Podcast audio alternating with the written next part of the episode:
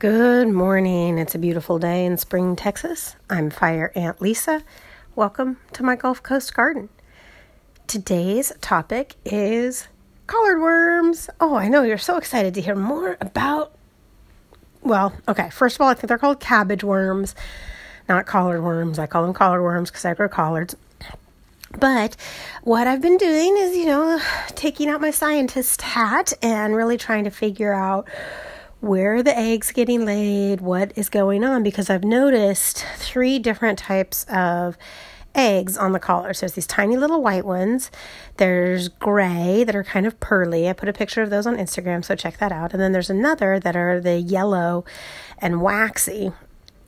So this week I left a gray patch and a yellow patch of eggs on the leaves in the collards bed and I've been watching them really closely to see what happened. So what and I also brought in some and hatched some inside. So I brought in some grays, hatched those inside. Those are the ones that are on Instagram and those are collard worms, but I think they're collard or I think they're cabbage worms. However, um, the leaves dried out so much that I don't know if any of the worms slash larvae are going to mature enough that I can really do an ID on them. But anyway, those are on my kitchen table. Then the ones outside, I'm watching to see what happens. The gray outside hatched and they looked exactly the same as the gray inside. So I removed those from the garden. I'm letting the ones inside grow up a little bit so I can see more of their identifying markings.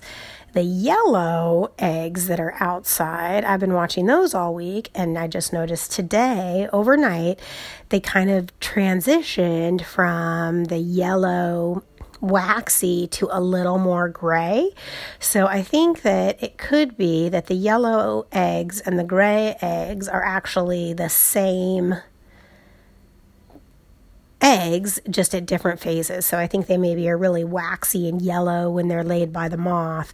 And then through time, that um, as those eggs mature, they turn gray. So anyway, that's what's happening. We will see if the gray, if the yellow eggs turn completely gray by the end of the day or sometime in the next couple days. And I'll obviously keep you posted because I know you're fascinated to learn more about the life cycle and egg maturation of the cabbage worm.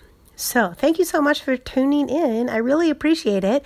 There are a few people that are listening to this podcast, and I really appreciate it, and I hope you're enjoying it. Um, would love to hear from you. So, reach out to me on my email um, website. You can get in touch via email there.